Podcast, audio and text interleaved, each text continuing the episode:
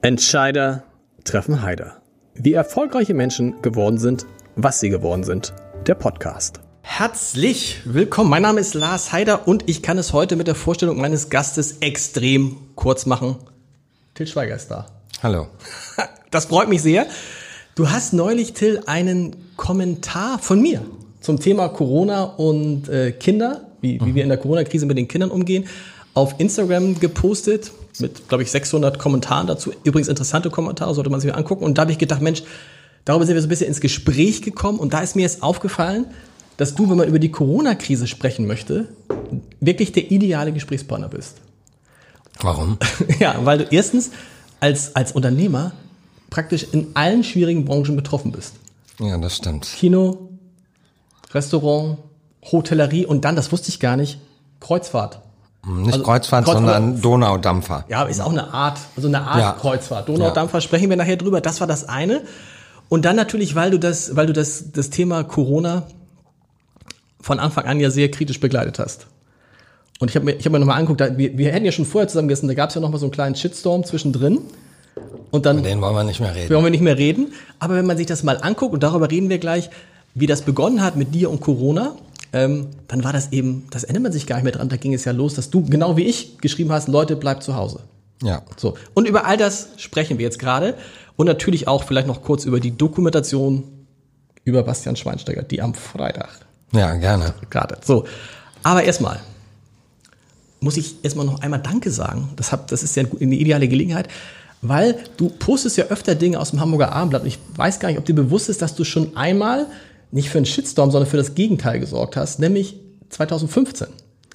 2015 in der Flüchtlingskrise, da haben wir so eine Aktion gemacht vom Hamburger Abendblatt. Damit fing das alles an. Ne? Da haben wir für Flüchtlinge Klamotten gesammelt, genau. Fahrräder und so weiter. Und wir standen hier unten und hatten so gerechnet mit 500 Leuten. Und ich hatte so immer so 2 Kollegen eingeteilt pro Stunde, die dann also die Spenden entgegennehmen sollten. Und dann hast du gepostet, Mensch, tolle Aktion vom Abendblatt auf Facebook. Und ja, der Post war in der Welt und es kamen am Ende 10.000 Leute. Geil. Das war schon cool. Aber da fing es ja schon an. War das damals auch schon so, dass du auf so einem Post dann, die einen haben gesagt, Mensch, toll, Till, dass du das machst. Und die anderen haben gesagt, lass mal. Na, das war der Post vom Hamburger Abendblatt, der ja wirklich nur zutiefst human war, ne? Der hat meinen ersten richtig großen Shitstorm ausgelöst auf Facebook. Und das hat mich also sehr, sehr überrascht. Damals, ne? In der Flüchtlingskrise? Damals, ja. Aber was haben die Leute denn dagegen gesagt? Ja, die sollen wegbleiben, die nutzen uns nur aus, das sind keine Flüchtlinge, Deutschland kann die nicht gebrauchen. Also das war richtig heftig, das hat mich damals unheimlich erschüttert, ja. Und auch wütend gemacht. Ja. Ja. Und trotzdem hast du dann ja nicht aufgehört. Nö, das ist halt so mein Naturell, ne? Weil ich war ja wirklich dafür, also Kriegsflüchtlingen und Familien und Kinder aufzunehmen. Ich habe das als unsere Pflicht gesehen. Ja, und das war jetzt auch kein spektakulärer Post. Du hast einfach den Text aus dem Abendblatt genommen, hast geschrieben, tolle Aktion. Das war ja so, wenn ich geschrieben hätte, Deutschland muss alle Flüchtlinge der Welt aufnehmen, dann hätte ich das verstehen können. Ne? Aber es war ja wirklich nur ein Aufruf zu einem humanitären Akt, ja. Der viele Menschen nicht viel kostet, außer die Zeit in die Hand zu nehmen, ein paar alte Klamotten auszusortieren oder Sachen einzukaufen und die Menschen, die Hilfe brauchen, zu bringen. Und deswegen hat mich das so erschüttert, dass das so... Es gab natürlich auch viele Zustimmung. Das war ja damals so in Deutschland, wie eigentlich immer in Deutschland. Du bist entweder gnadenlos für etwas oder du bist gnadenlos dagegen. Irgendwas dazwischen gibt es nicht, habe ich den Eindruck. Ja, stimmt. Und es gab also viele, die das toll fanden, dass ich das gepostet habe oder auch andere Posts. Und andere haben halt mich auch wirklich bedroht mit oder meine Familie, meine Kinder bedroht. Und das war die Zeit, wo ich gesagt habe, so Facebook ist... Geh da lieber weg, weil egal, wenn ich danach ein Katzenvideo gepostet habe oder ein Foto von meinem Hund, dann kam nur, wo bleibt jetzt ein Flüchtlingsheim? Aber das ist ja so die große Frage für Leute wie dich. Ihr könnt doch eigentlich posten, was ihr wollt. Irgendeiner hat immer irgendwas zu meckern. Du wirst für alles bepöbelt. Völlig Wurst, was du machst, oder? Naja, das ist die Krux, ja.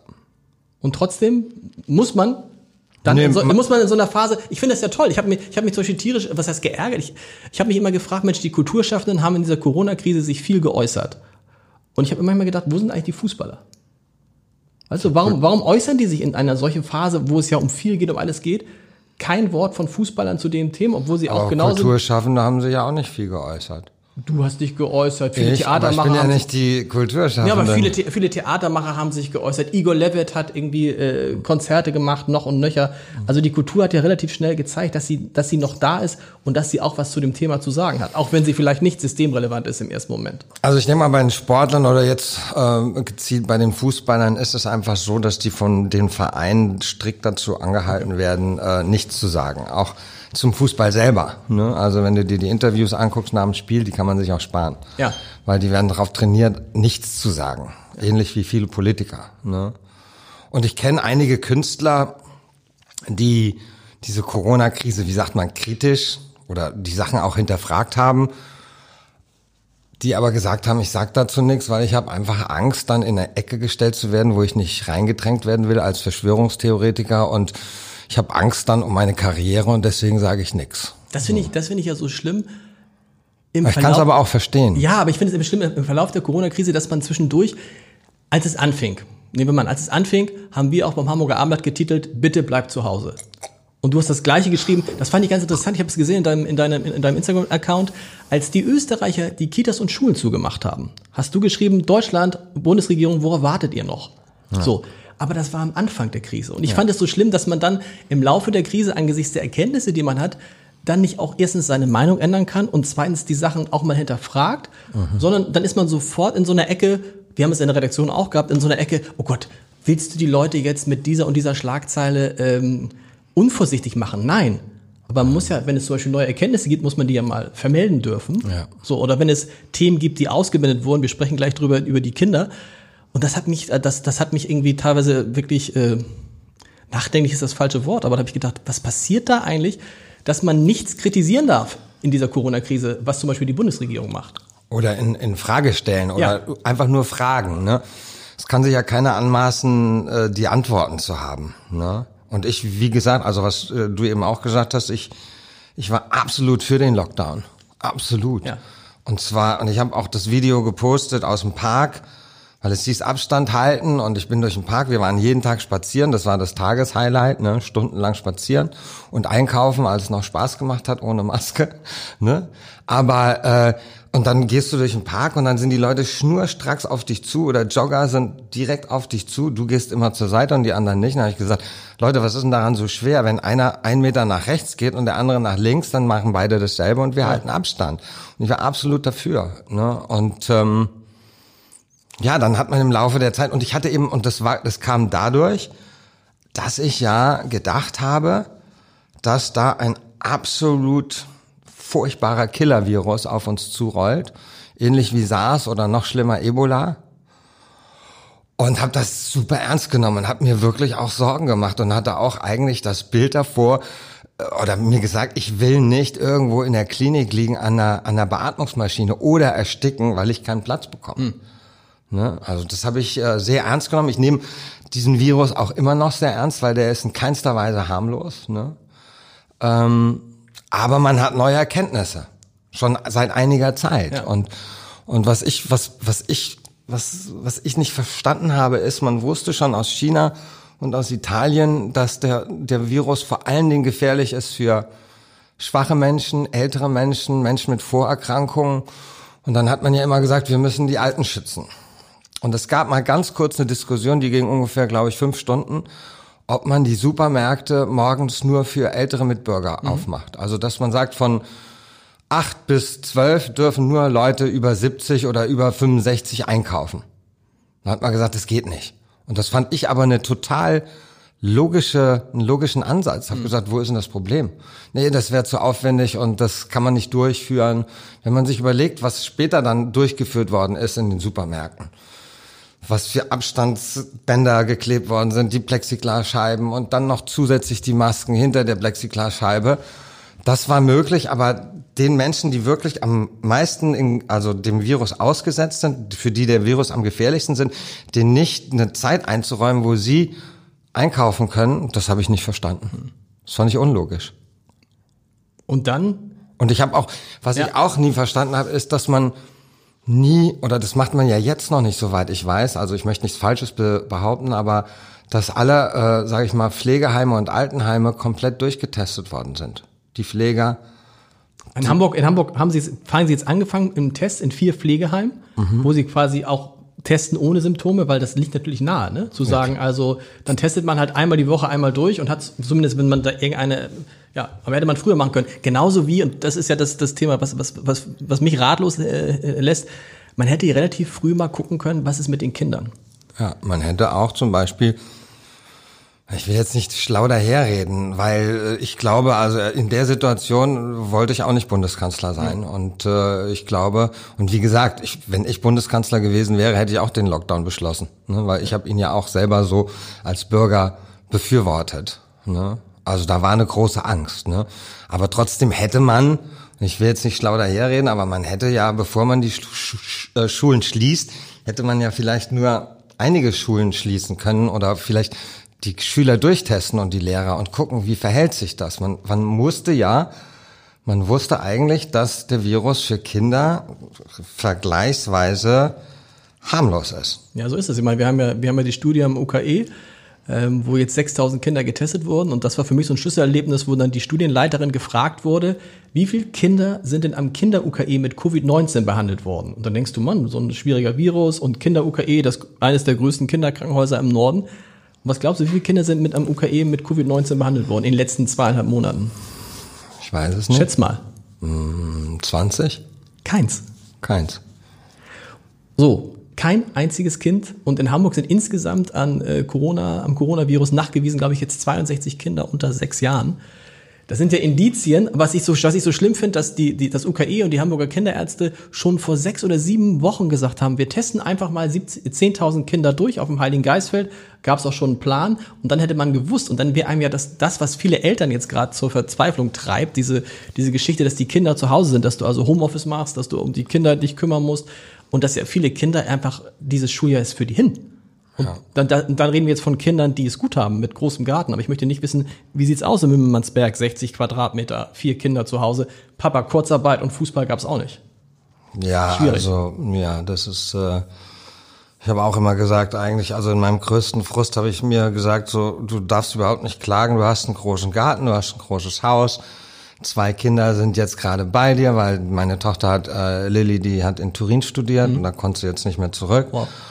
Und habe so überlegt, ich habe Freunde, die haben den Absprung nicht geschafft aus Palma, die sitzen da in ihrer Stadtwohnung ohne Balkon, dürfen nicht raus. Ich habe Freunde in Italien, die wirklich härteste Lockdown-Maßnahmen hatten und mir gesagt, wir haben immerhin, wir dürfen raus, wir dürfen spazieren gehen, wir dürfen draußen joggen. Also uns geht's ja relativ gut, aber wenn ich mir dann überlegt habe, wie es dann, sag ich mal, Kindern geht, ja, in Marzahn irgendwie bildungsferne Eltern, 4 Kinder zu Hause, Vater Alkoholiker, sowieso aggressiv. Man sieht das ja, man liest das ja überall, dass die Zahlen von häuslicher Gewalt explodiert sind, ne? Und für viele Kinder ist ja auch gerade so aus sozial schwächeren Familien ist die Schule ja so eine Art Zufluchtsort und ja, und Lehrer erzählen uns, sie erreichen 1/3 der Schüler im Zweifel gar nicht. Also, ne, 2/3 über Handy, über Ding. Aber das gibt es Schüler, von denen haben Lehrer seit 2-3 Monaten, jetzt geht die Schule ja langsam wieder los,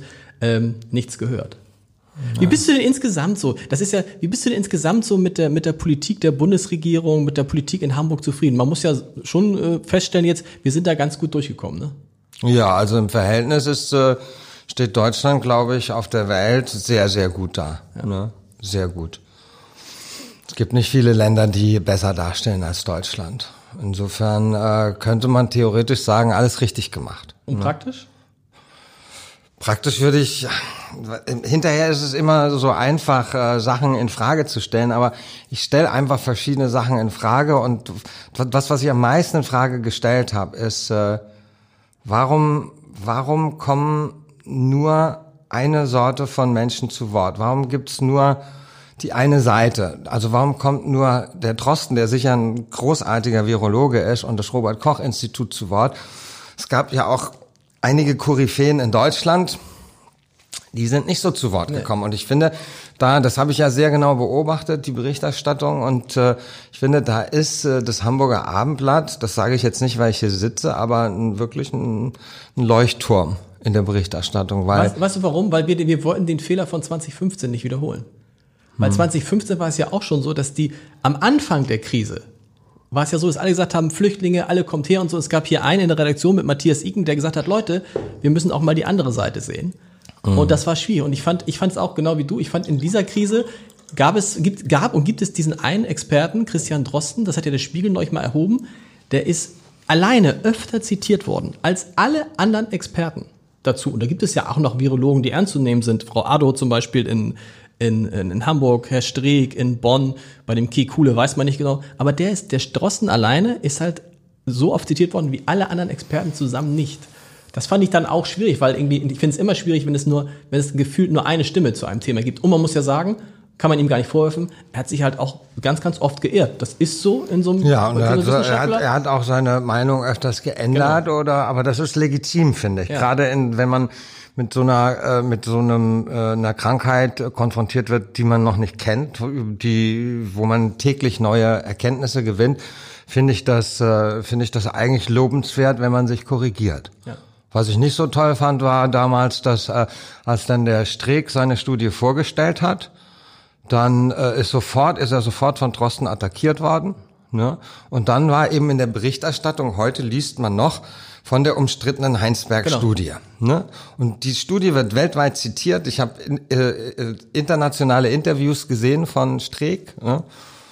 Die ist auf hohe Akzeptanz gestoßen und international von Fachmännern. Und in Deutschland heißt sie nur die umstrittene Heinsberg-Studie. Genau. Und ich habe jetzt gerade vor 6-7 Tagen ein Interview gelesen im Bonner Generalanzeiger. Da hat er eben die Berichterstattung über seine Studie als Kafkaesk bezeichnet. Ja. Und das fand ich eigentlich auch ganz passend, weil es ging nicht mehr um die Erkenntnisse der Studie, sondern nur, wer hat die Studie in Auftrag gegeben, das war politisch motiviert, dann waren ehemalige Springer-Leute, haben die Öffentlichkeitsarbeit gemacht, das ist alles super dubios und deswegen ist an dieser Studie haften geblieben, sie ist umstritten. Und da ist ja ehrlich gesagt Christian Drosten, das hat er wahrscheinlich gar nicht so gemeint, aber nicht ganz unschuldig, weil er hat ja an dem Tag, an dem Hendrik Streeck das Zwischenergebnis dieser Studie vorgestellt hat, gesagt, 4 Stunden später, so macht man das nicht. Und damit war ja so, Drosten sagt, so macht man das nicht, also ist es unseriös.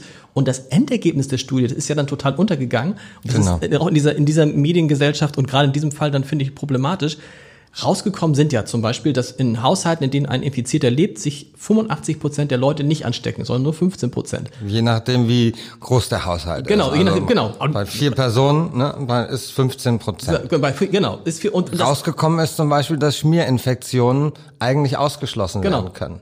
Man kann zwar überall wir haben ja immer die Berichte gesehen, der Virus ist haltbar auf Türklinken, 12 Tage auf Metall und 40 Stunden auf Türklinken und so. Und die haben ja die Abstriche genommen, haben alles gefunden und haben festgestellt, sie können sich im Labor nicht anzüchten. Das heißt, die sind nicht infektiös. Ne? Das war eigentlich schon mal eine gute Nachricht. Ja. Die ist untergegangen. Er hat auch gesagt, sich im Supermarkt anzustecken, wenn man an jemanden vorbeigeht, die Gefahr kann man vernachlässigen. Ja. Also, und er hat auch gesagt, und das ist das, glaube ich, das Hauptthema, das haben immer viele noch nicht begriffen, dass eben die Sterblichkeit des Virus irgendwo zwischen 0,3 und 0,7%, er hat gesagt, bei 0,37% liegt. Was ich damit sagen will, ist aber... Ja, 0,28 sagte er. Das sind alles Dinge, die Drosten auch sagt. Nur du hast total recht, in Erinnerung bleibt und dann, das fand ich dann schwierig. Ich habe mit mir nahestehenden Menschen darüber gesprochen, der selber Mediziner ist. Dann sagte ich, aber der Streeck hat auch das und das rausgefunden und jetzt ist die Studie ja auch abgeschlossen und auch veröffentlicht, so wie es sich gehört. Und für den sagt er, der Streeck ist unseriös. Und dann habe ich gesagt, wieso ist der Streeck unseriös? Ja, der hat doch damals diese Studie gemacht, von der der Drosten gesagt hat, die geht nicht und damit war so ein Mensch irgendwie erledigt. Und das fand ich halt schwierig. Erinnerte mich übrigens sehr an so ein bisschen Showbiz-mäßig, ne? Also ja klar, ne? Ja. Ja, das ist eben das, was mich wirklich ein bisschen traurig gemacht hat. Ich habe mich sehr mit dem Thema beschäftigt und ich habe sehr viel gelesen und ich habe mir sehr viele Interviews angeguckt und Studien und es gibt wirklich jetzt mittlerweile, glaube ich, 30 serologische Studien weltweit und die sehen in der Tendenz eigentlich, es gibt eine Studie aus Spanien, die sieht eine Infection Fatality Rate bei 1,5%. Okay. Die schießt richtig raus. Aber die meisten sind irgendwo zwischen 0,1 und 0,5.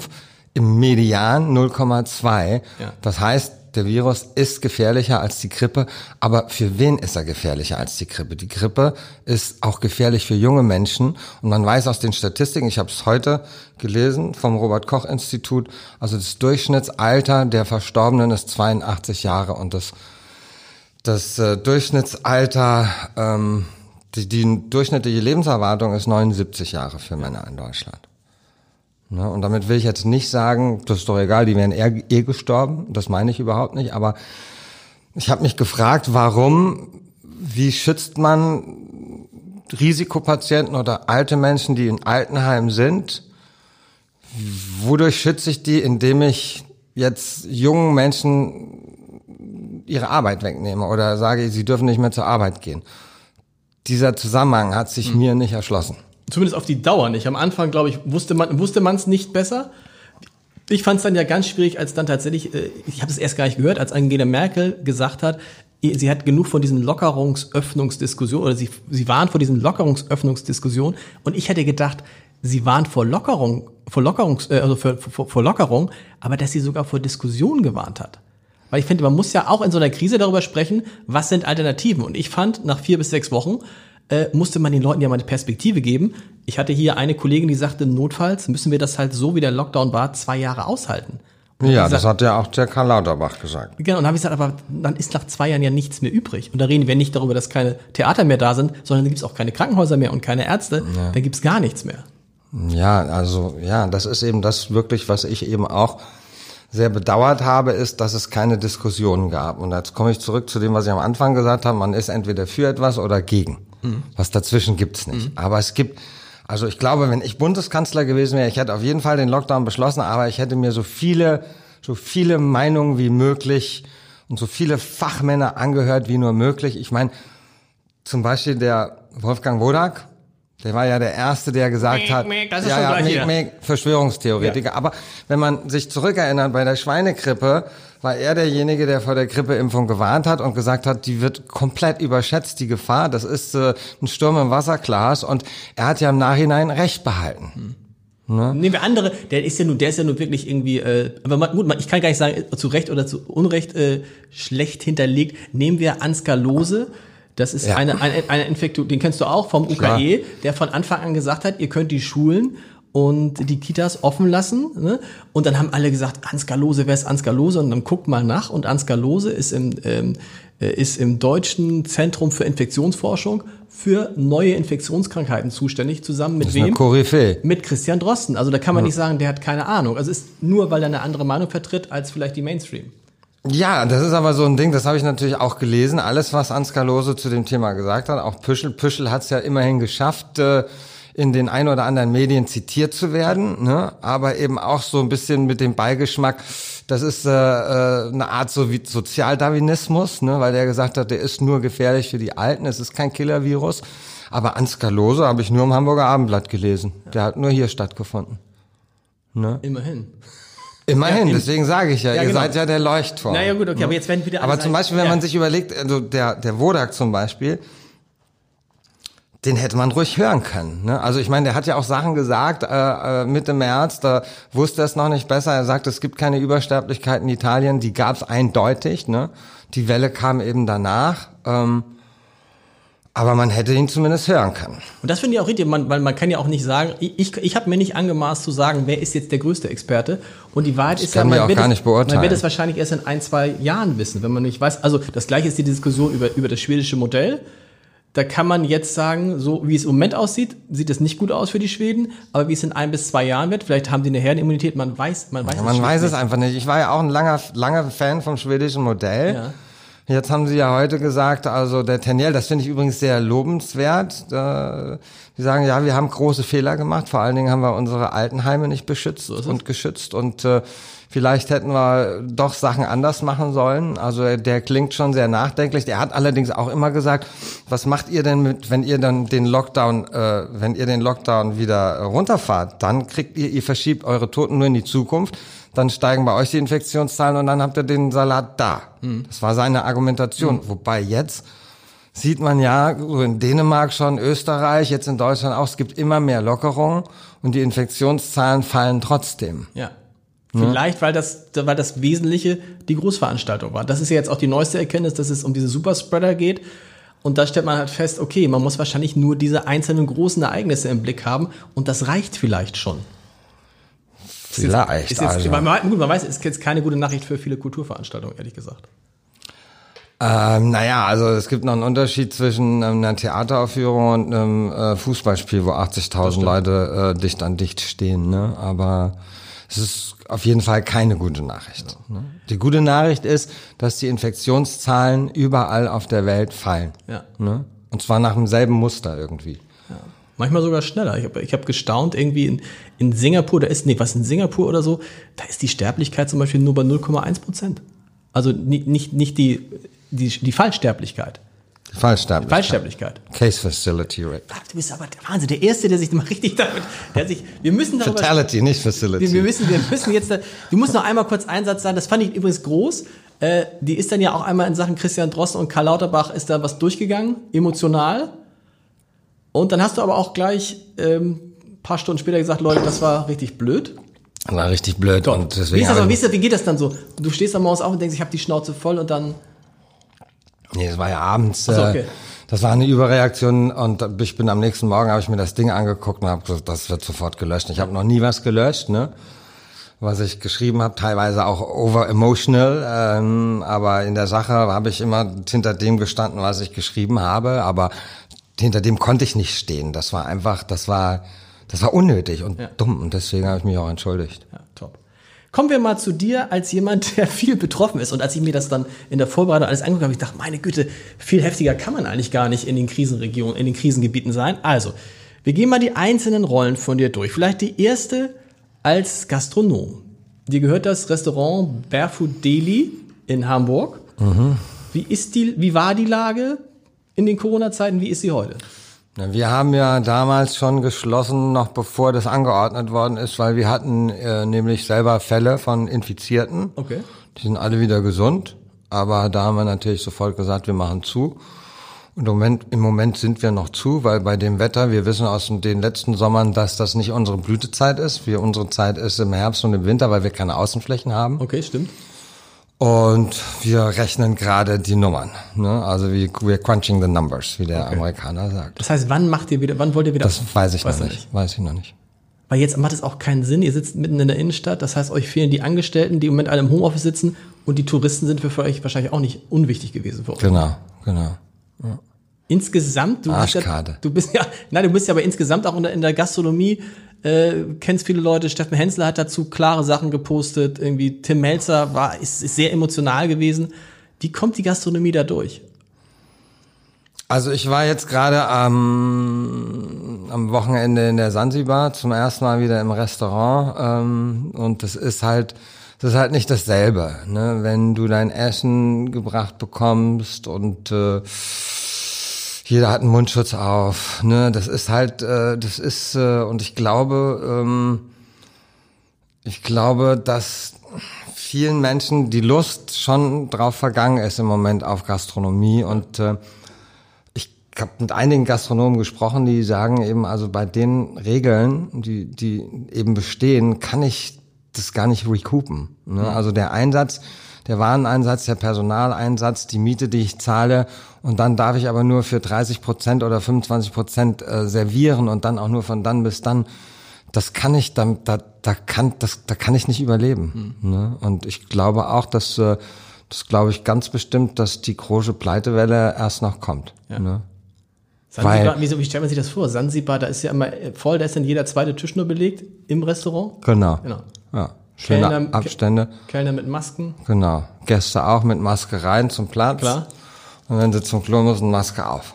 Mhm. Okay. Und Speisekarte dann in so eingeschweißt oder nee? Nee, das nicht. Das nicht, okay. Hm. Aber war trotzdem voll, oder nicht? Oder also im so voll, wie es halt ging. Ne? Also der Herbert, ne, mit dem ich auch befreundet bin, also der Säckler, der sagt, Das macht so gerade mal gar keinen Spaß, weil ich muss die ganze Zeit nur aufpassen, dass die Leute nicht zu nah beieinander sind und so. Und weil er im Zweifel auch verantwortlich ist. Wenn da so ein Zwickmoment kommt, dann ist er verantwortlich und dann kommt auf ihn im Zweifel ein riesen Strafgeldzug. Ja. Gut. Das heißt auch so, du hattest aber sowieso für weitere Restaurants keine Pläne, ne? Die gab es nicht. Oder wolltest du noch weitere Restaurants eröffnen? Nee, erstmal nicht. Zwei reichen. Was ist das zweite? In der Papenhuder Straße habe ich noch eine kleine Pizzeria aufgemacht. Ah, natürlich, klar. Emily's Pizza, die ist natürlich auch zu. Ist auch zu? Ja, klar. Und bleibt auch zu? Ja, da kann man ja wirklich, wenn du da die Abstandsregeln einhältst, dann hast du 3 Leute im Laden. Ne? Was ist mit, habt ihr Lieferservice gemacht? Nee, haben wir durchgerechnet, hätte sich nicht rentiert. Die Leute sind alle in Kurzarbeit? Ja. Im Moment, ja, genau. Ja. Und wann, da kannst du erst aufmachen, den Pizzaladen, wenn es gar keine Abstandsregeln mehr gibt?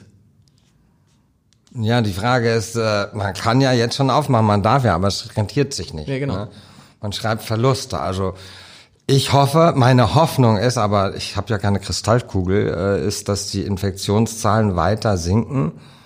Mittlerweile sagt ja auch Drosten schon, es könnte sein, dass wir gar keine zweite Welle bekommen. Mhm. Die Professorin, ich weiß nicht, Gupta oder wie die heißt, von Oxford University, die hat ja, das habe ich neulich ein Interview mit ihr gesehen auf, kennst du Unlock TV? Mhm. Lockdown TV von Unheard. Und da habe ich ein Interview mit ihr gesehen und sie sagte, diese Infektion ist dabei, sich selber also zu verlieren. Mhm. Und es ist nicht gesagt, dass sie wiederkommt. Und ich hoffe, dass sie recht hat. Das hat ja Lose, das ist ja auch Lose, haben natürlich viele laut gelacht und der Lose hat aber gesagt, als jemand, der sich auch damit auskennt, gesagt, es kann auch sein, dass es diesem Virus genauso geht wie anderen Viren, dass er plötzlich weg ist. Ja, wie zum Beispiel Schweinegrippe. So, das war so weg und so. Und ja, okay. Also Restaurants, schwierig. Hotel, das Barefoot in Timmendorf. Wobei, das muss man den Leuten mal erklären. Meine Frau hat mir das zum so einem runden Geburtstag geschenkt. Schön. Waren wir da? Und hat es euch gefallen? Ja, also ich fand, das war ja irre. Man kann sagen, sind ja so ein paar Bilder von dir hängen da, ne? Mhm. Aber da habe ich gesagt, Mensch, das Hotel von Til Schweiger und wir kamen ins Gespräch. Also die Ausstattung ist einfach Weltklasse. Wir hatten oben so ein riesiges Zimmer mit eigener Sauna und so. Und da habe ich erst verstanden, das ist ja gar nicht dein Hotel. Nee, das gehört dir nicht. Das gehört mir nicht. Genau. Ich bin halt sozusagen, wie sagt man im Business, Lizenzgeber. Ja. Ich habe das Hotel gestaltet und ist nach meinem Design entstanden. Und ja, genau. Ich habe das gehört aber der Arcona-Gruppe. Nein, das gehört Mirko Stemmler. Das ist mit Arcona-Gruppe haben wir dann ein Agreement gefunden, dass wir sie als Betreibergesellschaft, dass wir mehrere Hotels noch machen in dem Stil. Und Mirko Stemmler ist ein Freund von dir oder ein mittlerweile? Ja. Ne? Ich habe damals als ich die Marke Barefoot Living gelauncht habe, in einem Interview von der LDECO gesagt, das würde mich wahnsinnig interessieren oder reizen, mal ein Hotel auszustatten. Daraufhin hat er sich gemeldet und so kam das. Ne? Oh, cool. Ja, das weiß keiner, aber natürlich alle denken, Til Schweigers Hotel und so. Und du musst mal alte Bilder googeln, Meridian Hotel in Timmendorf. Als ich mit ihm vor diesem absolut verbauten Kasten stand, habe ich zu ihm gesagt, it's never gonna happen. Ja. Ne? Also das ist... ich sehe viel, was andere nicht sehen, aber da geht mir die Fantasie verloren. Und dann haben wir es aber trotzdem geschafft, daraus dieses schöne Hotel zu machen. Nee, also war toll. Das war ja irgendwie, das war im November und das war irgendwie am Wochenende komplett ausgebucht, wo man dachte, und die sagten auch, wir sind hier irgendwie komplett durch. Und dann musstet ihr da schließen? Auch irgendwann wahrscheinlich Mitte März. Auch zu derselben Zeit, aber ich hatte gerade gestern ein Treffen mit Mirko und weil wir in Gesprächen sind mit Investoren, um ein Barefoot Hotel am Tegernsee zu machen. Mhm. Und in dem Gespräch sagte er, ich wusste, dass er sofort wieder bei 100% Auslastung ist. Ist so, ne? Ja. Ja, Wahnsinn. Und dann sagt er zu mir, also weißt du was, also von mir aus kann die Krise weitergehen. Sag ich, wieso denn das, bitteschön? Sagt er, ich habe mehr Umsatz als sonst. Sag ich, wieso denn? Du darfst doch nur von dann bis dann dürfen die Leute, die können dann, du musst dir morgens schon sagen, was du zum Frühstück haben willst. Dann darfst du nur aufs Zimmer oder wie machst du es dann? Nee, du kannst unten rein, eben aber nicht voll besetzt, wegen Abstandregelung und dann gibt's so Zeitfenster. Du darfst von 19 bis 20.30 Uhr an deinem Platz, dann musst du räumen, dass die nächste Belegung kommt. Und er sagt, durch dieses Zeitfenster sind die Leute so, haben so Angst, was zu verpassen, dass sie doch den Wein mit aufs Zimmer nehmen und noch mehr bestellen, ne? Und er sagt, das könnte wunderbar so weiterlaufen. Sag ich, bist du behindert? Ja, aber das ist, und er ist ausgebucht wahrscheinlich für den Rest des Jahres mehr oder weniger? Ja. Also Sommer ist klar, ne? Also muss wahrscheinlich jetzt mehr Leute absagen als zusagen. Ja, ich denke mal, also die heimische Hotellerie ist sicherlich Krisengewinnler. Mhm. Also gut, hat viel Umsatz verloren. Ja. Wie lange das Hotel hat jetzt auch, wie lange war das geschlossen? Jetzt auch fast 2 Monate? Wann waren denn die Schließungen? Wahrscheinlich Mitte März und so. Ja. Wobei die Schleswig-Holsteiner ja relativ schnell gesagt haben, ihr könnt öffnen und ihr könnt komplett öffnen. Ihr könnt alle Zimmer vergeben, ne? Ja. Ich habe auch nicht verstanden, warum es andere Hotels in Hamburg ist es ja so, dass nur ein Teil der Zimmer vergeben werden kann. Dann müsste man ja auch Hochhäuser schließen. Ja, so. Also ich war auch überrascht, dass sie Vollbelastung haben. Aber wie gesagt, das ist ein sehr großer logistischer Aufwand. Du musst dann morgens dann auch schon immer sagen, welches Zimmer du bist, von wann bis wann du gegessen hast, deine Telefonnummer. Das muss alles abgeheftet werden. Okay. Ne? Und dann müssen die Leute wirklich die Pläne machen. Also Familie Meier, die so wie auf dem Amtrak-Zug, weißt du, weil die haben ein Bordrestaurant und dann rufen sie dann Family of Schweiger, 2 people from then to then könnt ihr zum Essen kommen, und so ist es im Hotel jetzt auch. Stimmt, und du musst es dann 2 Wochen aufbewahren, weil im Zweifel, wenn sich Familie Meier meldet und sagt, wir haben einen Fall, dann musst du gucken, mit wem hat Familie Meier in diesem Zeitslot gesessen. Ne? Genau. Wie hast du das eigentlich empfunden, diese Nummer mit Hamburg und Schleswig-Holstein zwischendrin? Du durftest ja, hast du irgendwie eine Ferienwohnung in Schleswig-Holstein? Nein. Aber ich war ja die ganze Zeit zu Hause, am Anfang selbst auferlegt, außer spazieren gehen und einkaufen.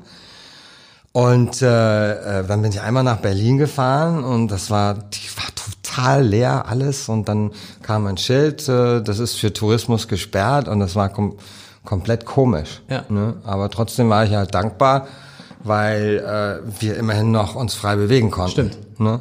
Also in Italien durftest du nicht aus deinem Land raus oder aus deiner Stadt raus. Gut, du durftest noch nicht mal vor die Tür. Viele sich ja geärgert haben, dass dann gerade Ostholstein dicht gemacht hat, und ich glaube Ostholstein bis heute... Frage mich, ich habe es nicht auswendig drauf. Ich glaube, 84 Fälle überhaupt in der ganzen Phase. Also da ist nicht viel los. Also Hotel läuft wieder, und ihr habt ja mit der Arcona-Gruppe 20 neue Hotels machen. Das war mal so. Der ist so der Plan gewesen, ne? Zu Beginn des Jahres. Ist der immer noch aktuell der Plan? Oder der Plan ist eigentlich noch aktuell, aber die ersten 4 Projekte, die sind dann alle aus verschiedenen Gründen haben nicht stattgefunden. Okay. Ne? Das ist jetzt der nächste Versuch, und Tegernsee ist dann der nächste Versuch, genau. Mhm.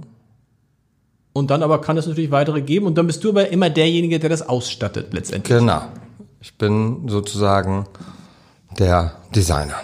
Das ist lustig, ich meine, und die Leute profitieren ja extrem davon, dass alle denken, das ist das Hotel von Til Schweiger. Das habe ich aber nie gesagt, ich habe eigentlich immer gesagt, das gehört mir nicht. Klar, die Leute profitieren, also die Hotels profitieren davon, oder? Die profitieren, würde ich mal sagen, in erster Linie von meinem Geschmack.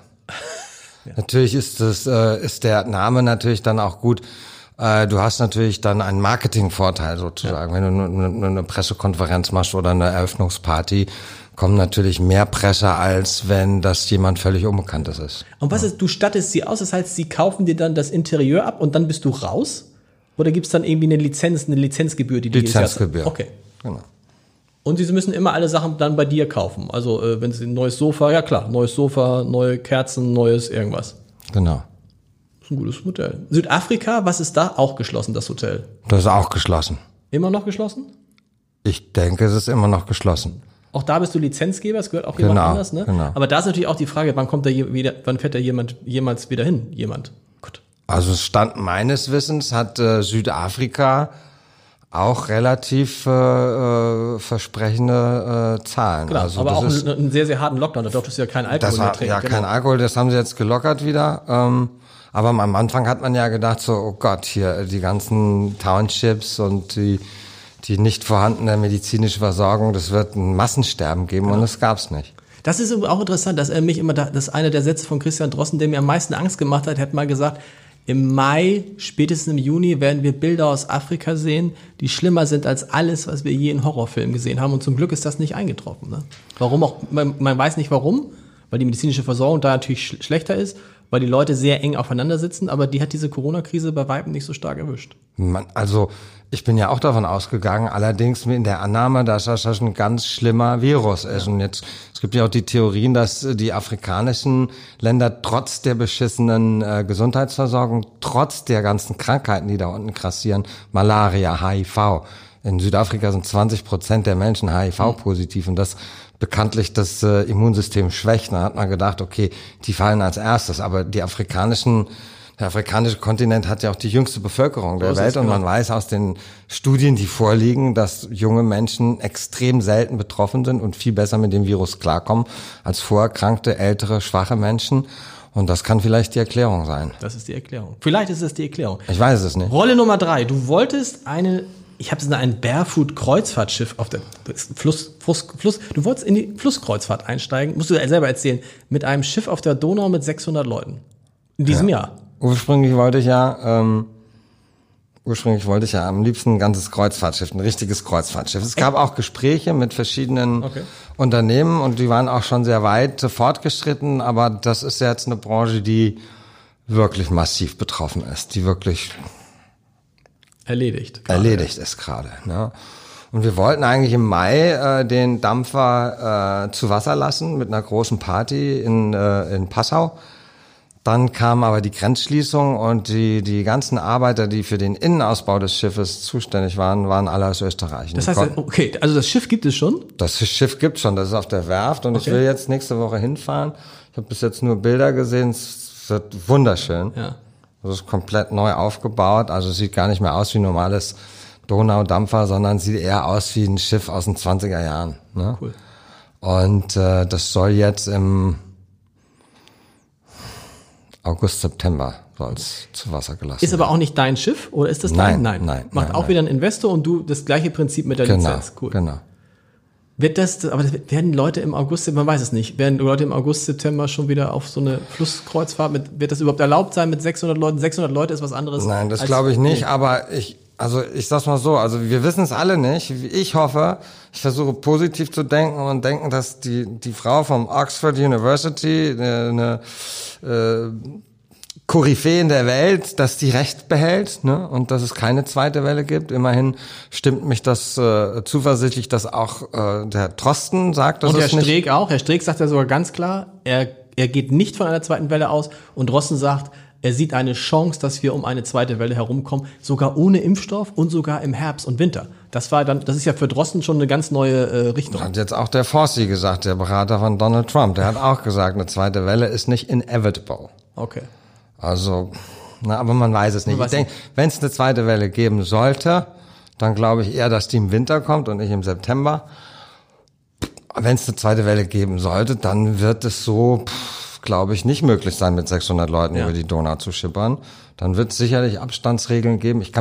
Ich persönlich kann mir nicht vorstellen, dass es nochmal so einen Lockdown geben wird, wie wir ihn hatten. Wahrscheinlich wird er auch gar nicht nötig sein, weil es hat neulich ein Arzt gesagt, hat er, in der Zwischenzeit tun ihm die Viren fast leid, weil so schwer wie im Moment haben wir es natürlich Viren noch nie gemacht. Ne? Also wir beide sitzen hier auf 5 Meter Abstand, wir haben beide unsere Masken dabei. An jeder Tür hier in dieser Redaktion sind Desinfektionsmittel, ja. Keiner fasst mir Türgriffe an.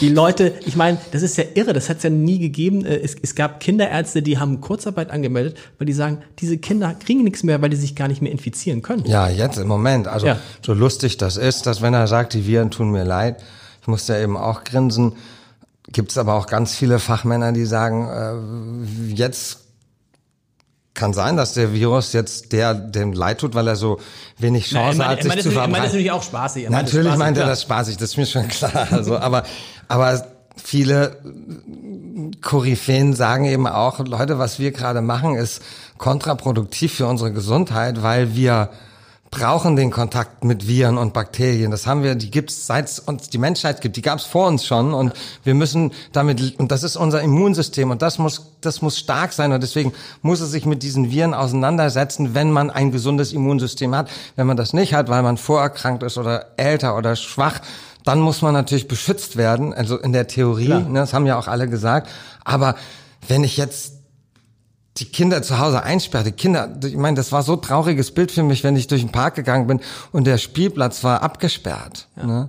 Und ich weiß noch, das war vor anderthalb Wochen, bin ich durch den Jenispark und zum ersten Mal waren da Kinderstimmen auf dem Spielplatz und das hat mich so richtig gefreut. Ne? Und was ich eigentlich sagen wollte, das Immunsystem wird eigentlich dadurch nicht trainiert, sondern geschwächt. Sagt der Hamburger Bürgermeister ja auch, der sagt, man muss halt aufpassen, das sagt man auch bei jedem Kind, du sagst, du musst das Kind dann irgendwann mal irgendwie in die Sandkiste oder in die Kita geben, weil wenn das Kind keine Viren kennt, dann ist es im Zweifel irgendwann mit dem Virus überfordert. Also du musst das Immunsystem ja aber irgendwie nicht aufbauen. Nur das Kind, sondern auch Erwachsene. Auch Erwachsene. Aber trotzdem haben natürlich... Was ich ja so komisch fand, das war, als dann die Maskenpflicht eingeführt worden ist, obwohl die Zahlen die ganze Zeit am Sinken waren, ist die Maskenpflicht eingeführt worden und der Präsident der deutschen, also der Weltärztepräsident Montgomery hat gesagt, totaler Mumpitz, das ist kontraproduktiv, das sind Virenschleudern, bringt überhaupt nichts, ne? Da ich, interessant. Und 2 Tage später hat der eine 180-Grad-Wendung gemacht, hat gesagt, nee, die Masken, die müssen sein, die sind ganz wichtig. Ja. Also es ist ja bei all diesen Sachen so, wo man immer dachte, also es wurden ja verschiedene Parameter ausgegeben. Mein Lieblingsbeispiel war immer diese Verdoppelungszeit. Erinnerst du dich noch? Das war ganz am Anfang. Wir müssen die Verdoppelungszeit der Infektion, das müssen mindestens 14 Tage sein. Nee, erst waren es 10. Oh, dann wären es 14, genau. Und dann waren es 20 und dann hat man gesagt, nee, wir brauchen was anderes. Genau, und dann waren wir aber schon bei 50 Tagen, wo man dachte irgendwie, ja was denn nun? Und dann kam irgendwie dieser R-Faktor, da habe ich jetzt aufgehört, weil der R-Faktor... Den versteht ja auch keiner. Genau. Also ich kann ihn auch nicht wirklich erklären, aber ich habe viel drüber gelesen und es gibt viele Wissenschaftler, die sagen, also der R-Faktor ist überhaupt nicht relevant, ne? Vor allen Dingen in so einer Stadt, wenn man sich Hamburg anguckt, gestern 0 Infektionen, heute 0 Infektionen, das scheint mir die relevanteste Zahl zu sein. Ich glaube, die relevanteste Zahl ist, weil es kann ja durchaus Infektionen geben in Hamburg, die nur nicht entdeckt werden. Ich glaube, die relevanteste Zahl ist die Zahl der Intensivbetten. Ja. Ne? Da kannst du auch nicht schummeln, da gibt es auch keine Dunkelziffer. Nee, da gibt es ja auch Websites, da kann man sich das angucken, wie die belegt sind und die sind eigentlich alle unterbelegt. Also und was eben passiert ist, ist, dass eben die Kliniken berichtet haben, ich habe auch viele Freunde als Ärzte, die gesagt haben, wir haben keine Patienten mehr und wir haben 50% weniger Schlaganfälle als normalerweise. Ja. Das Rückenzentrum hier am Michel, soweit ich weiß, hat eine Zeit lang geschlossen, wo du denkst, wo sind die Leute mit den Bandscheibenvorfällen, wo sind die Leute mit den Rückenschmerzen, sonst ja immer überlaufen solche Orthopäden zu. Ja, und man geht ja nicht davon aus, dass plötzlich die Todesursache Schlaganfall sich um die Hälfte verringert hat. Das ist eigentlich, geht man davon aus, dass die Leute aus Angst nicht in die Klinik gegangen sind. Und das weiß man jetzt auch noch nicht, was das für Auswirkungen hat. Ja. Das weiß man später vielleicht in der Zukunft, man weiß es aber nicht.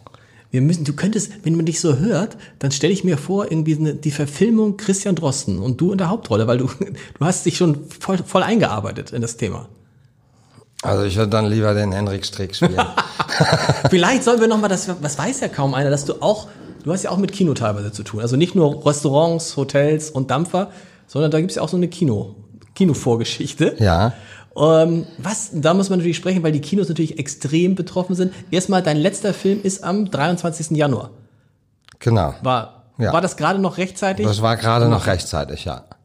Also es gab Leute, die hat's richtig, also wer mir richtig leid getan hat, waren die Leute von X-Filme, die da diese Känguru Chronicles wie das hieß, der Film war wirklich gut unterwegs auf über 1 Million Zuschauer und dann wurden die Kinos geschlossen.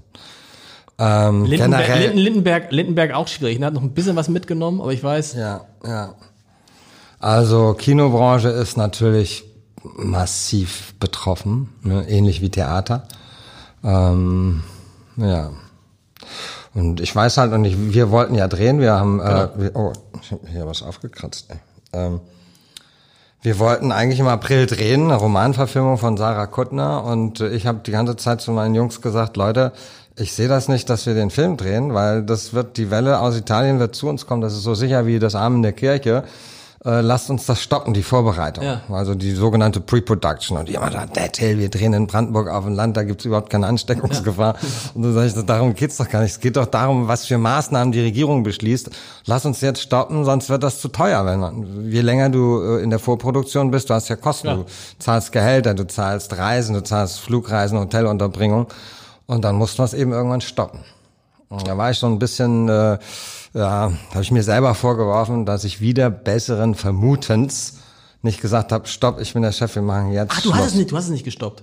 Ich habe mich von meinen Produktionsleitern und Konsorten, die haben gesagt, Till, du siehst das viel zu kritisch, du bist zu ängstlich und so, ne? Und das ist Kurt, ne? Kurt, und das sollte im Januar 2021 der sollte Anfang 2021 starten. Und jetzt? Nichts Genaues wissen wir weiß man noch nicht, wann wir ihn drehen. Okay. Ich wollte eigentlich im Sommer noch einen zweiten Kinofilm drehen, Die Rettung der uns bekannten Welt. Und Jetzt sind wir halt am Überlegen, ob wir den Film vielleicht vorziehen, aber nicht im Sommer, sondern im Herbst. Okay. Und Kurt nächstes Jahr drehen. Aber wie gesagt, Kann man denn jetzt Filme so drehen oder gelten für euch auch die ganzen, also muss man im Film mit Abstandsregeln? Schwierig. Ich habe vor ein paar Wochen hatten wir meinen Tonmann aus München so ein Konzeptpapier geschickt, wie man in Zeiten von Covid-19 Filme drehen könnte, wenn man alle Regeln beachtet. Das war ein Pamphlet und dann habe ich da drüber geguckt und habe gedacht, das ist doch Realsatire, oder? Da habe ich ihn angerufen, sag mal, das ist doch Verarschung. Das ist dann, nein, wir hatten das aufgesetzt. Ja, alle Verbände, Kamera, Produzenten, Make-up, ja, Transport, Catering. Und das Absurdeste war, die Drehbücher möglichst auf Covid-19 umschreiben. Da habe ich gedacht, ja, in Kurt geht's darum. Ach so, okay, ja, man sollte im besten Falle das Drehbuch nochmal neu schreiben auf Covid. Okay, also mit anderen Worten, die Leute haben alle Masken an und statt der wilden Knutscherei gibt es zwei, die sich... das haben die möglichst, die haben nicht gesagt, Das ist ein Muss, aber das würde helfen. Das Zweite wäre, bei einer Intimszene, wenn Schauspieler sich zu nahe kommen, sollte man eine Plexiglasscheibe zwischen die beiden stellen und die dann im Nachhinein digital wieder entfernen. Und bei einer Massenszene, die sollte man komplett auch so umschreiben, dass es keine Szenen mit Komparsen gibt. Wenn Komparsen also unabdingbar sind, dann sollte man die Komparsen zuerst filmen, dann aus dem Raum entfernen, alles desinfizieren, den Schauspieler reinbringen, vor eine grüne Leinwand stellen, ihn dann da aufnehmen und dann digital reinkopieren. Wow. Da habe ich gesagt, so können wir keinen Film drehen. Nee, kann man nicht machen. Nee, aber es gibt jetzt wohl wieder Produktionen, die anfangen, aber unter strengsten Hygienebedingungen. Vor allem nützt es ja alles nichts. Stell dir vor, du hättest jetzt einen Film fertig, das wäre ja totaler Wahnsinn, weil du würdest ihn ja jetzt nicht ins Kino bringen. Deshalb halten sich ja jetzt alle zurück und sagen, also der James Bond kommt jetzt auch im nächsten Jahr, weil jetzt einfach gar keiner ins Kino geht. Und man weiß ja auch nicht, wann geht das mit Kino wieder richtig los. Ja, also da eins ist ganz klar, wenn also im Kino Abstandsregeln gelten und die werden gelten, sicherlich die Frage ist, wie lange. Das hängt davon ab, ob es eine zweite Welle gibt oder nicht. Dann kannst du ein Kinosaal, ein 800-Mann-Kino, kannst du dann maximal mit 250 Leuten füllen. Das heißt, der Kinovertrieb, der weiß genau, er kann, selbst wenn er einen Hit hat und die sind dann immer ausverkauft, die 800 oder 1000 Mann-Säle mit 250 Leuten, kommt er nie in die Gewinnzone. Deswegen wird er sich das 10-mal überlegen, ob er das Geld in die Hand nimmt, den Film zu vermarkten und das wird uns noch lange. Wie lange hält das denn so ein Kino durch? Ich bin glücklicherweise kein Kinobetreiber. Das hätte jetzt noch gefehlt, ne? Ich weiß nicht. Genau, ich glaube, dass viele kleine Kinos das nicht durchhalten. Und es gibt ja auch große Ketten, es gibt ja auch international große Firmen, die pleite machen. Ja. Und Lufthansa wäre ja auch schon pleite ohne Staatshilfe. Nervt dich das eigentlich, dass da bei Lufthansa mal eben so 9 Milliarden Euro rauskommen und bei der Kultur hat man immer den Eindruck, ja, ist halt nicht systemrelevant. Egal. Ich glaube schon, dass Kultur systemrelevant ist. Ich glaube das schon. Ja, ich glaube es auch, aber es ist nicht so, also ich finde, in solchen Krisen sieht man ja, was ist jetzt wertvoll und was ist jetzt nicht wertvoll. Und da guckt man also, wen rettet man jetzt? Dann ist es ja klar, Krankenhäuser, Supermärkte, so. Und dann kommt aber jetzt Lufthansa oder TUI, auch große. Und bei den viele Kulturschaffende haben ja oftmals gar keine Ansagen gekriegt. Also ich hatte neulich in diesem Podcast die Chefin von Stage, Uschi Neuss. Ja, die weiß bis heute nicht, ob sie ab 1. September wieder spielen dürfen. Vielleicht nicht. Die Theater sind alle geschlossen. Die staatlichen Theater, für viele ist es gar nicht so schlimm, weil die sowieso subventioniert werden, aber für die privaten Theater. Und da kann es sein, wie lange hältst du das aus ohne Publikum, ohne Einnahmen? Die haben ja 0. Ja, das weiß man nicht. Ne? Also ich kann jetzt nicht sagen, ich ärgere mich darüber, dass die Lufthansa gerettet wird, aber ich habe mir halt, also es wurde ja gesagt, das hieß ja am Anfang, wir werden alle retten sofort, unbürokratisch, werden wir allen helfen. Und kein Arbeitsplatz wird wegen Corona verloren gehen. Muss man vielleicht, muss man das sagen als Peter Altmaier? Ich weiß es nicht. Ich weiß es auch nicht, aber muss man denn sagen, es wird keine Steuererhöhung geben? Das ist doch logisch, dass es welche geben wird. Aber warum sagt man dann der Bevölkerung, es gibt keine Steuererhöhung? Also das wäre für mich das größte Wunder aller Zeiten, wenn wir nach dieser unfassbaren Krise, wo so viel Firmen kaputt gegangen sind und Betriebe und Kulturstätten und keine Ahnung, Selbstständige, dass es dann keine Steuererhöhung gibt, ich weiß nicht, wie das gehen soll. Schwierig. Ja. Was mit dem Tatort? Hattest du einen Tatort noch geplant für dieses Jahr? Nee, wir hatten noch kein Buch. Also okay. Wir sind uns einig, dass sobald es ein gutes Buch gibt, dass wir wieder einen machen. Aber da haben wir jetzt die letzten Monate nicht drüber gesprochen, weil stand ja alles still. Und es gab ja auch noch kein Buch. Und da soll ja auch, da kommen ja dann zwei, da kommt die Corona-Krise und der NDR hat gesagt, auch beim Tatort muss man sparen. Und ich glaube, deine Tatorte waren jetzt nicht die allergünstigsten wahrscheinlich, ne?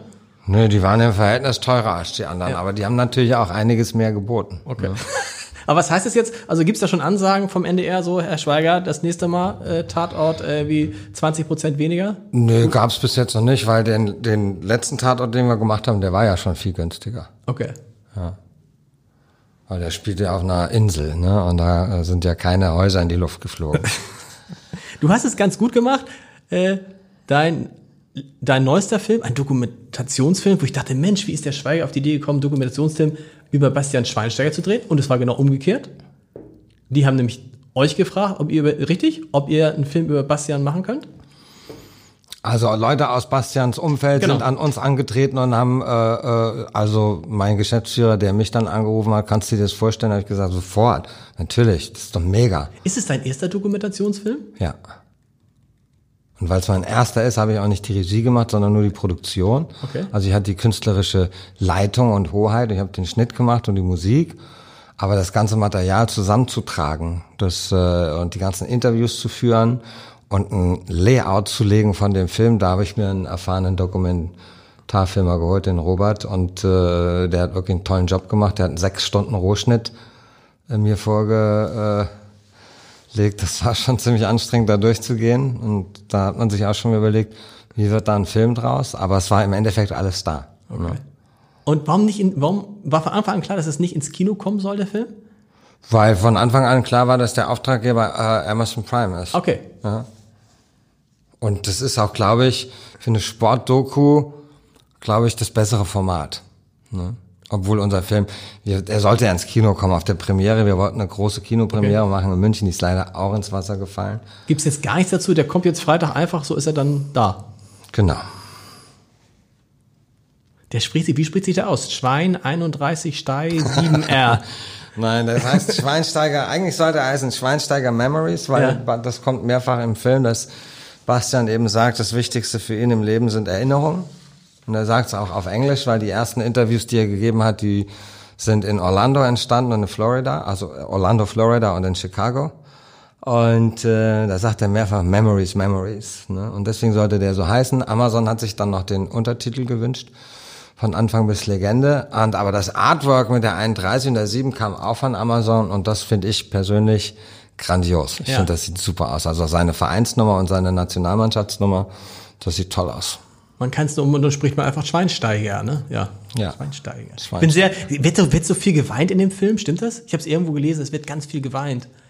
Also Schweinsteiger weint viel. Also er weint. Nein, er weint nicht viel, aber er hat sehr emotionale Szenen, vor allen Dingen am Ende des Filmes, wenn wir waren nämlich mit der Kamera live dabei, als er seinen Mitspielern in Orlando sagt, Jungs, das war mein letztes Spiel. Okay.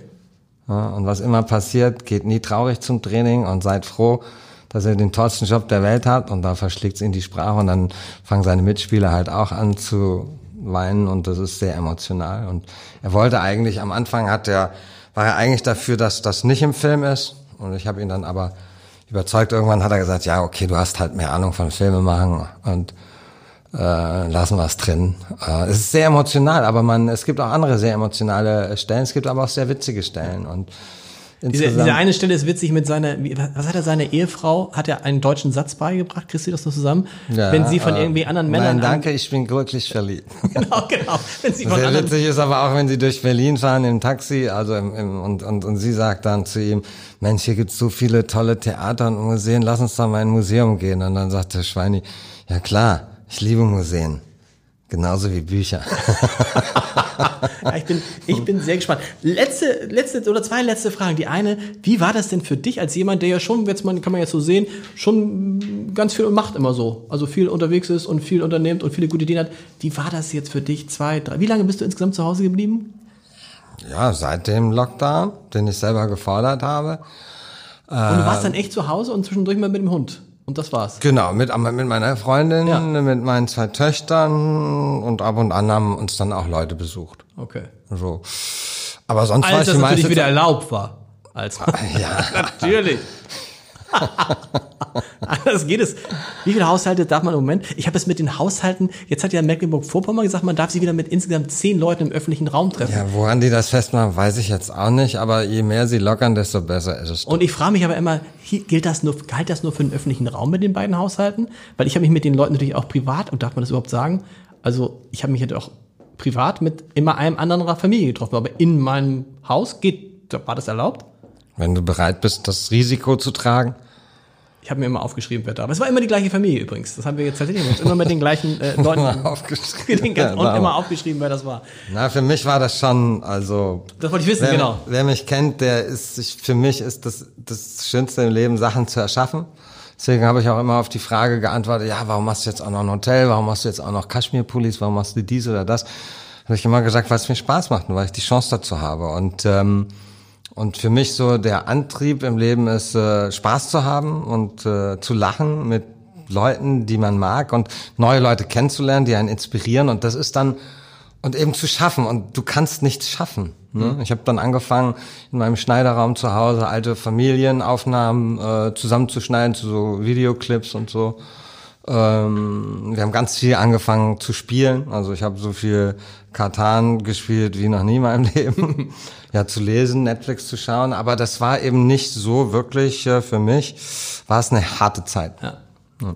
Gucken wir sich alte Filme an, nochmal wieder, so, gucken wir mal alle meine alten Filme nochmal an? Nee, ich gucke meine Filme eigentlich nie, ich habe jetzt aber nur durch Zufall, weil eigentlich hatte ich gekocht für meine Tochter, die kam dann nicht. Und dann habe ich gedacht, was mache ich denn jetzt? Und dann habe ich Fernsehen angemacht und dann lief Kinohasen. Dann habe ich tatsächlich, also nicht von Anfang an, aber das meiste vom Film habe ich dann geguckt, zum ersten Mal seit bestimmt 10 Jahren. Okay. Und das war ein schönes Erlebnis. Dann habe ich sogar danach noch 2 Küken geguckt. Ich gedacht, ja, die würde ich so... Wenn man schon mal dran ist. So ja. Im Großen und Ganzen würde ich die heute genauso machen. Und das ist so ein gutes Gefühl. Cool. Letzte Frage. Alle sagen immer, nach Corona wird nichts mehr so sein wie vor Corona und alles wird anders. Ich bin mir da gar nicht so sicher. Wie siehst du es? Also wird sich unser Leben jetzt so ändern? Also werden wir auf so diese ganze Reiserei? Ich glaube schon. Also so ein paar Sachen ändern sich. Das sehen wir beim Abendblatt zum Beispiel. Homeoffice ist halt wirklich der große Sieger. Und wir haben den niedrigsten Krankenstand seit langem. Wir haben eine hohe Zufriedenheit bei den Kollegen. Wir sparen jeden Tag 250 Stunden Anreise in die Redaktion. So. Trotzdem ist es, wenn man hier rein spaziert, denkt man irgendwie, ist total ausgestorben. Ja klar, hier ist keiner. Hier ist keiner, sind irgendwie 3 oder 4 Leute, die sich hier verteilen. Wir waren ja. Ich selber bin heute das 2. Mal seit 12 Wochen hier. Ja. Also ja. Was wird sich da tun? Machen wir alle nur noch in Timmendorf Urlaub? Nee, das glaube ich nicht. Wobei... Wir wissen es nicht. Also man kann eigentlich nur hoffen, dass die Wissenschaftler, die glauben, dass es keine zweite Welle gibt, recht haben. Ob sie recht haben, wird sich zeigen, man weiß es nicht. Es kann auch sein, dass sie falsch liegen. Kann auch sein, dass nächstes Jahr ein Virus komkommt, der richtig gefährlich ist. Oder in 5 Jahren, genau, ja. Völlig egal. Das haben ja auch alle Wissenschaftler immer gesagt. Die haben ja nicht gesagt, die Frage ist, ob irgendwann eine Pandemie kommt, sondern nur wann. Genau. Und das ist, da kann man so, also wenn es irgendwann mal eine Pandemie geben sollte, die sich so leicht überträgt wie damals die Schweinegrippe, aber ebenso tödlich ist wie Ebola, dann ist schwierig, dann ja. Brennt's unterm Dach. Ja. Aber unter diesem Eindruck wird man dann sein Leben verändern und sagen, mein Gott, was war mir vorher wichtig? Mir ging es so, ich habe immer so für mich gedacht, irgendwann kommt bestimmt mal der Moment, wo du dich ärgerst, dass du an dem Tag einfach nur faul im Bett geblieben bist. Hättest du mal. Weißt du, dieser hättest du mal Moment, und der war jetzt ein paar Mal so. Also, ne, dass man einfach mal so gern sagt, wäre ich doch damals mal ins Theater gegangen oder so, weil man das ja einfach vermisst. Ja, den Moment hatte ich eigentlich nicht. Nee. Weil ich habe eigentlich alles gemacht, worauf ich, was mir Spaß gemacht hat und was mich befriedigt hat. Oft mit Erfolg, manchmal mit Misserfolg. Ich habe eigentlich nur den Gedanken gehabt, ich will, dass das vorbeigeht. Ja. Ne? Ich will, dass das zu Ende geht. Ne? Aber das liegt nicht in meiner Macht. Und wenn mein Frust am größten war, dann habe ich versucht, mir zu sagen, das ist mir dann auch gelungen, hey, was jammerst du eigentlich? Das gibt so viele Menschen auf der Welt, denen geht's viel beschissener als dir. Und alle Menschen, die im extremen Lockdowns leben, wie in UK, also in England oder in Spanien, Italien, Belgien, ne? Das ist übrigens auch noch eine ganz interessante Sache zum Schluss, was ich mich so gefragt habe, weil... Was ist in Belgien schiefgelaufen? Ja, da war es ja wohl ganz dramatisch in den Altenheimen. Ne? Ja, okay.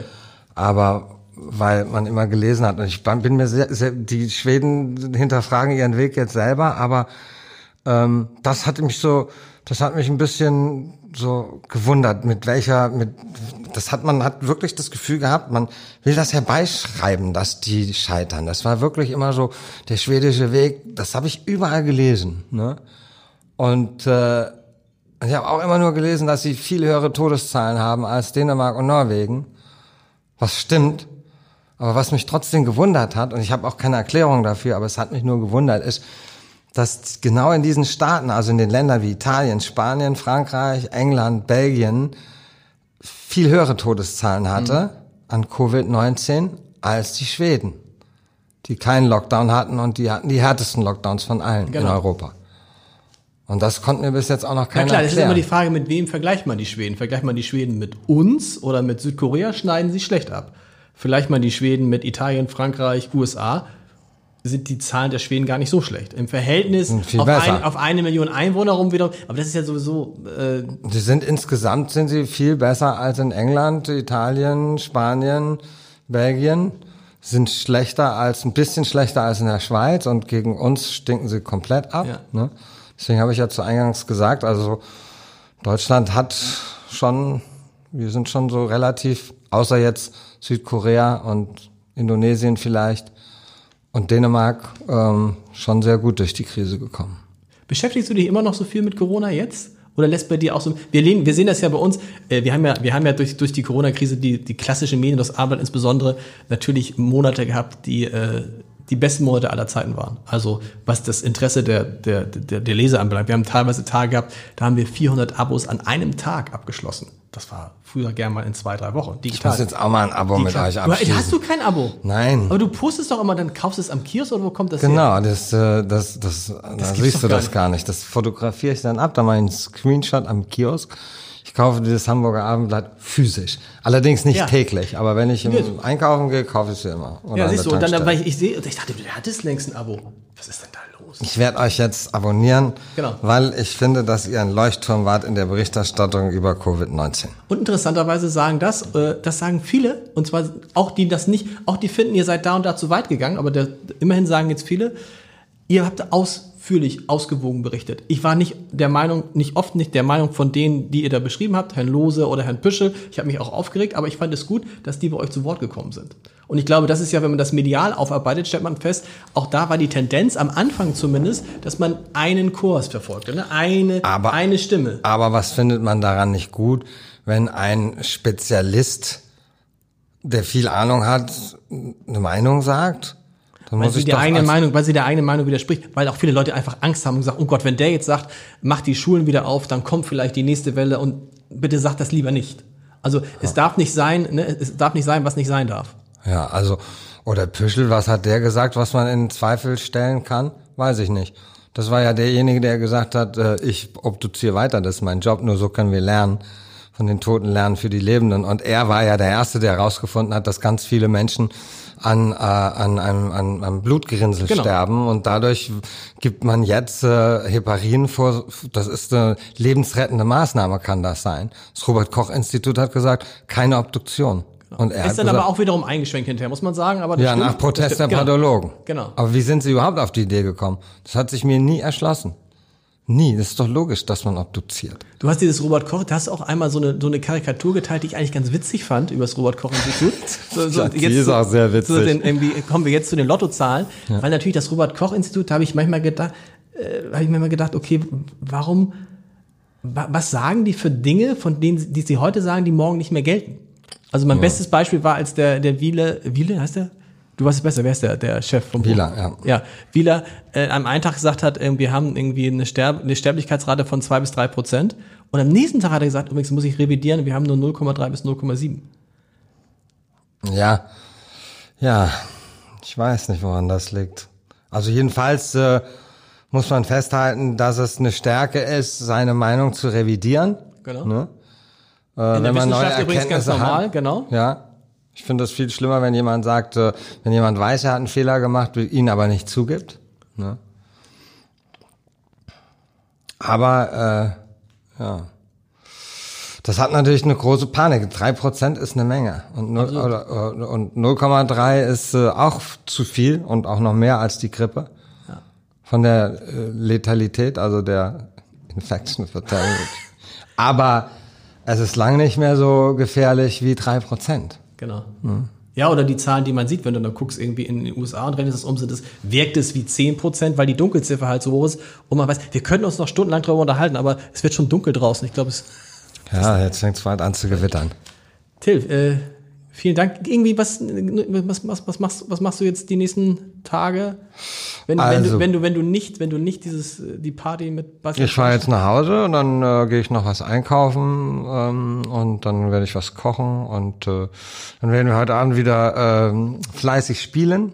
Und morgen fahre ich aber nach Timmendorf, um die Investoren zu treffen, die das Tegernsee Hotel machen wollen. Die kommen da, um das Hotel, das sie nur aus dem Internet kennen, physisch zu erleben. Und dann habe ich noch am nächsten Tag noch ein Treffen. Da geht's darum, weil wir die Idee haben, ein Barefoot-Fertighaus zu machen. Ein so extrem nachhaltiges, schadstoffarmes Haus, das komplett aus Holz gebaut ist, aus nichts anderem. Okay. Und da gibt's auch das wird so das nächste große Ding. So Ferienhausmäßig oder was wird das? Nee, richtig so, dass man drin wohnen kann. Also ja klar, aber ich meine, Ferienhaus kann man auch wohnen. Ja klar. Nee, richtig als Eigenheim. Ne? Okay. Und ein Ferienhaus kann man auch machen. Also die Idee ist schon, dass das skalierbar ist, auch an verschiedenen Größen. Krass. Ja. Und dann fahre ich nach Berlin und gehe mit meinen Jungs von meiner Firma. Wir feiern dann und gucken zusammen die Premiere, also Schweinsteiger, und grillen was und dann muss ich nach München. Okay. Und das sind so die Pläne für die nächsten Tage. Bist du schon wieder geflogen? Nein. Wobei mir alle sagen, die im Moment fliegen, im Moment ist es easy, weil kaum einer fliegt, das ist alles leer. Ich denke mal, wenn der Flugverkehr wieder anzieht, dann wird das richtig stressig zu fliegen. Merkst du das eigentlich? Du wohnst ja in so einer Gegend, ohne jetzt die Gegend verraten zu wollen, wo ja auch schon mal... Die kann jeder im Internet googeln. Ich wollte so vorsichtig sein. Es ist ein Dorf im weitesten Sinne, richtig? Ja. Aber da sind auch immer viele Flugzeuge drüber gewesen, ne? Jetzt ist da total ganz selten. Jetzt nimmt man das wahr. Ja. Ne? Also es je nach Windrichtung ist mal tagelang Ruhe und dann geht's im Sekundentakt. Ne? Und wenn jetzt mal ein Flieger oder wenn man einen Flieger sieht, dann ist so völlig so. Ja, geht's wieder los. Die Welt geht wieder los. So. Ja. Wir haben ja mal so eine Reportage gemacht. Da war irgendwie, glaube ich, der eine Flieger ging um 10 Uhr irgendwas und der nächste ging um 15 Uhr. Vom Hamburger Flughafen. Aber würdest du wieder fliegen oder sagst du, bist du jetzt auch da so ein bisschen so öffentlicher Personennahverkehr und lieber eigenes Auto und ein bisschen zurückhaltend? Ich fahre, eigentlich ist es besser, von Hamburg nach Berlin mit dem Zug zu fahren, aber jetzt im Zeitalter der Maskenpflicht fahre ich lieber mit dem Auto. Dann fahre ich lieber eine Stunde länger, dann bin ich autark, kann meinen Gedanken hinterherhängen, Musik hören, bin dann auch mobiler, also fliegen weiß ich nicht. Also hätte ich jetzt so ein bisschen, würde ich so, man weiß es nicht. Wenn ich im Supermarkt bin, nach 10 Minuten, dann merke ich, wie meine Atmung belastet wird. Und viele Leute sagen, sie kriegen Kopfschmerzen davon.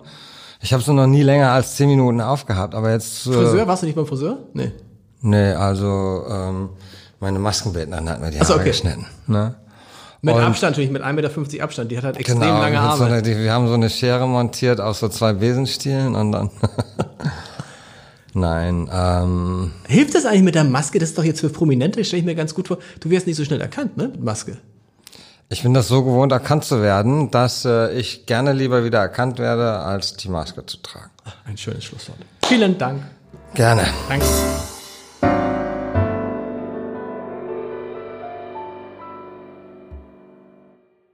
Weitere Podcasts vom Hamburger Abendblatt finden Sie auf abendblatt.de/podcast.